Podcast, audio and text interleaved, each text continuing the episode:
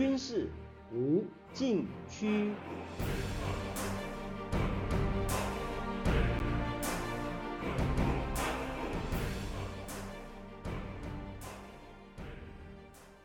听众朋友们，大家好！您现在收听的是自由亚洲电台的军事无禁区栏目，我是栏目的主持人齐乐意。今天继续来谈台海局势，是从俄罗斯总统普京最近的一次谈话说起。台海局势高度敏感，普京很少就此发表看法。十月十三日，他出席在莫斯科举行的俄罗斯能源周国际论坛。和美国全国广播公司商业频道的主持人甘博对谈时表示，中国不需要使用武力来实现与台湾的统一。根据翻译，普京的原话是：“我认为中国不需要使用武力。中国是一个大而强的经济体，就购买力评价而言，中国现在是世界头号经济体，领先于美国。”他还说。通过增加这一个经济潜力，中国有能力实现其国家目标。我看不到任何威胁。普京的这段谈话不是没有道理。中共自改革开放以来，以经济手段来完成两岸统一，始终是对台政策的核心。这和中共以经济发展为中心的国家战略完全一致。有人称此为两岸经济统合。习近平上台后，他提出深化两岸融合发展，作为和平统一的基础。融合的力道比统合更强，更有釜底抽薪的用意。二零一九年一月二日，习近平在《告台湾同胞书》发表四十周年纪念会的讲话，已经提到他对两岸经济融合的构想，强调台湾依托中国大陆。推进两岸经济合作制度化，打造两岸共同市场。为此，要提升两岸经贸合作畅通、基础设施联通、能源资源互通、行业标准共通。他还具体提出，两岸可以率先实现金门、马祖与福建沿海地区通水、通电、通气和通桥，做法远远超出三通。由此看出，习近平想把台湾的经济发展融入到中国经济发展之中，并且聚焦在福建沿海，也就是用海峡西岸经济区（简称海西经济区）来框住台湾。二零零九年，福州设立平潭综合实验区，吸引台湾资金和人才，营造“一国两制”共管共治态势。习近平在福建任职将近十八年，在福州居住十三年多，他很清楚海西经济区的作用与目的，就是以经济融合为手段，逐步完成两岸统一。问题是，这种经济策略完全为了政治目的，不按经济规律办事，台商备受困扰。平潭台商向媒体反映，不少台商想要出走。但是不甘于投入大笔资金，只好继续苦撑。台商最怕的是遇到政府换届，新领导上台，之前开出的优惠条件有可能不算数，因此他们要花很多时间搞好政商关系。这是很多台商在中国大陆做生意的写照。中国经济实力虽然庞大，但是能不能做到把台湾买过去？而不需要动武来完成统一，从实践上看很有问题。多年来，中共投入大量经济诱因吸引台湾，两岸在政治上却越走越远。即使是国民党马英九政府执政，两岸关系大幅转好，也不主张两岸统一，更别说现在执政的民进党。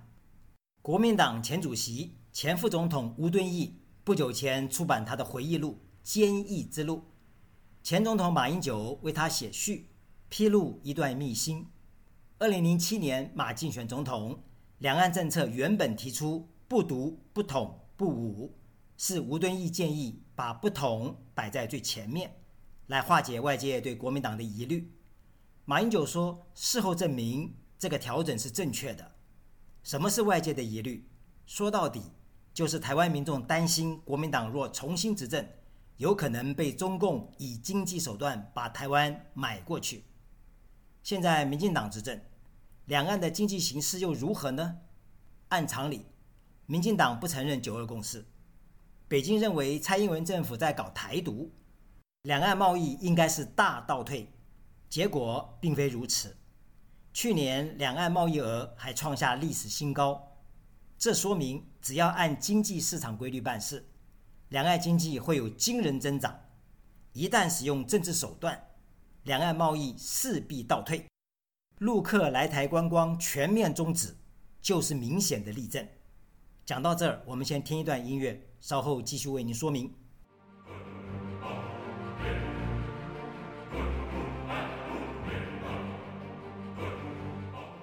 军事无禁区。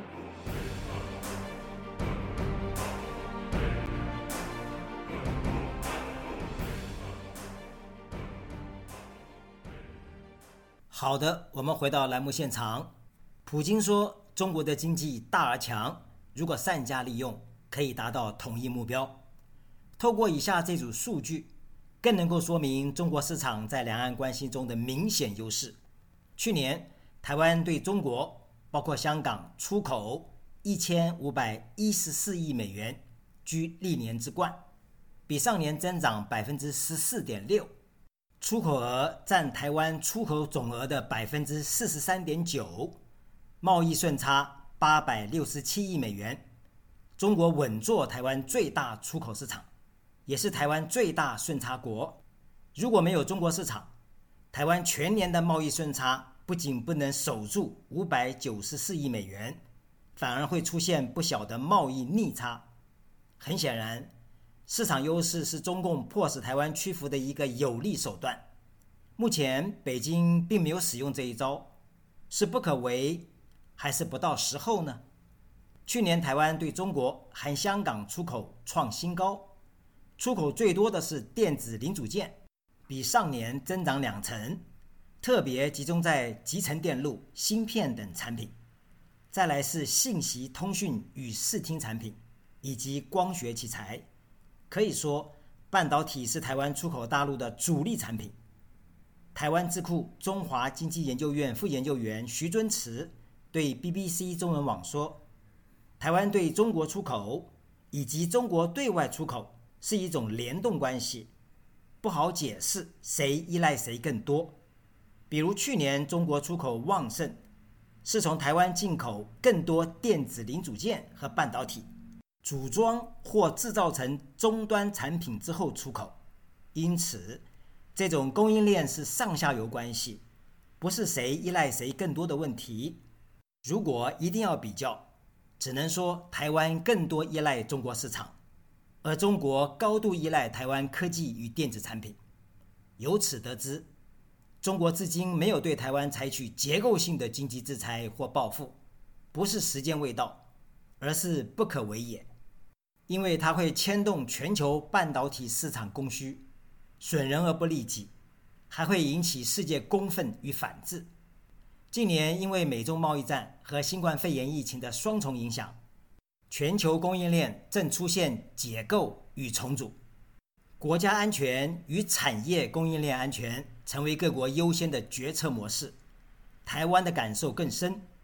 根据台湾资策会产业情报研究所的调查发现，台商开始缩减在中国的生产线，走上全球布局，高阶产品。转向北美和台湾生产，中阶产品转到东南亚及东欧生产，低阶产品仍留在中国生产。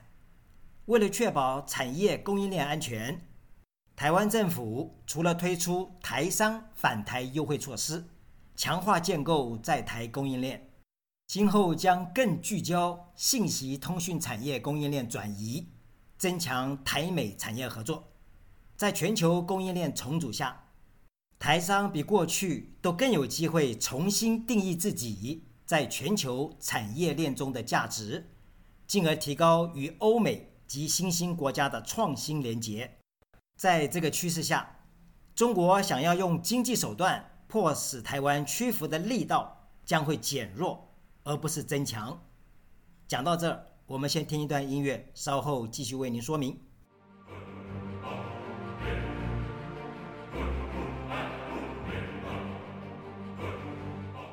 军事无禁区。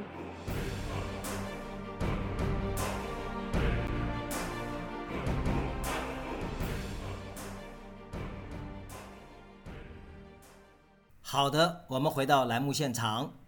中共想要用经济手段迫使台湾屈服，进而完成两岸统一。经过多年的实践，这条路不太管用，不是时候未到，而是不可为也。因为两岸经济是互补关系，更影响全球半导体芯片市场，牵一发而动全身。这也是为什么中共至今不放弃对台动武的原因之一。即使要动武，做法也可能大不相同。美国前国务卿莱斯十月十四日出席英国智库政策交流举办的线上座谈会，与澳大利亚前外长唐纳对谈时说：“中国不会全面攻台，而是利用准军事力量渗透台湾，遥控台湾的亲中势力，颠覆台湾，就像普京在乌克兰的做法。”这次对谈以西方联盟现在何去何从为主题，中间突然提到台海议题。唐纳问莱斯：“美国对台海采取战略模糊态度，也就是美国政府并没有明确表示将如何应对台海战争危机。如今这种态度是否已经过时，而需要明确表态？如果台湾遭到中国入侵，美国会军事介入吗？”莱斯并没有正面回应，他解释说，在这个问题上，他相信行动大于言语。比如，美国在北约的行动，不是以北约集体防卫条款为依据，而是以实际驻军来对抗俄罗斯。只要俄军越界杀死美国士兵，美国就会猛烈回击。这不在乎说什么，而在乎行动。莱斯指出。因此，美国要让中国明白，侵犯台湾将要付出代价。外界相不相信美国会防卫台湾并不重要，而在于习近平他相不相信。台湾军队虽然难以打败中国，却足以让中国付出代价。美国持续向台湾提供军备和训练，是有助于贺阻中国发动战争的因素之一。莱斯担心，中国将会比照普京在乌克兰的做法来对付台湾。他重申，不是普京在克里米亚的做法，而是在东乌克兰。莱斯不认为中国会全面攻台，而是可能利用准军事力量渗透台湾，在台湾内部采取各种扰乱行动，例如利用社区媒体切断海底电缆。制造网络安全威胁等，进而颠覆台湾政权。九月底，台湾立法院发生肢体冲突，他怀疑这个冲突来自台湾民众之间的矛盾，还是外在的鼓动？因为可以想象，这会为台湾制造麻烦，使政府难以治理。好消息是，每次中国玩这个把戏，并且遥控亲中势力时，都会遭到台湾社会反弹，适得其反。莱斯说：“因为台湾民众对自己的民主引以为傲，而且对北京当局很有戒心，今后要关注中国会以更聪明的策略对付台湾。”莱斯不认为中国会发动两栖攻台。从多年的两岸互动中可以证明。中国对台湾越是采取强制性措施，台湾的反弹就越大。两岸解决分歧只能透过平等对话，台湾人民不可能在压力下屈服。听众朋友们，您现在收听的是自由亚洲电台的军事无禁区栏目，我是栏目的主持人齐乐意，谢谢大家收听，下次再会。